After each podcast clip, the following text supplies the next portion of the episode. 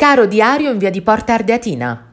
Nel 1994, Caro Diario, il film più personale di Nanni Moretti, vince il Gran Premio della regia al Festival di Cannes e ottiene un grande successo nelle sale in Italia e in Europa.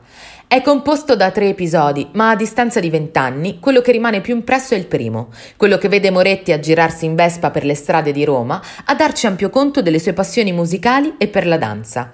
A proposito di danza, nel film appare l'attrice che proprio con un film di straordinario impatto popolare ha scritto una pagina importante sulla danza al cinema, facendo anche sognare un'intera generazione. Jennifer Beals, la protagonista di Flashdance. Moretti la abborda mentre sta passeggiando con il marito Alexander Rockwell a Roma in via di Porta Ardeatina.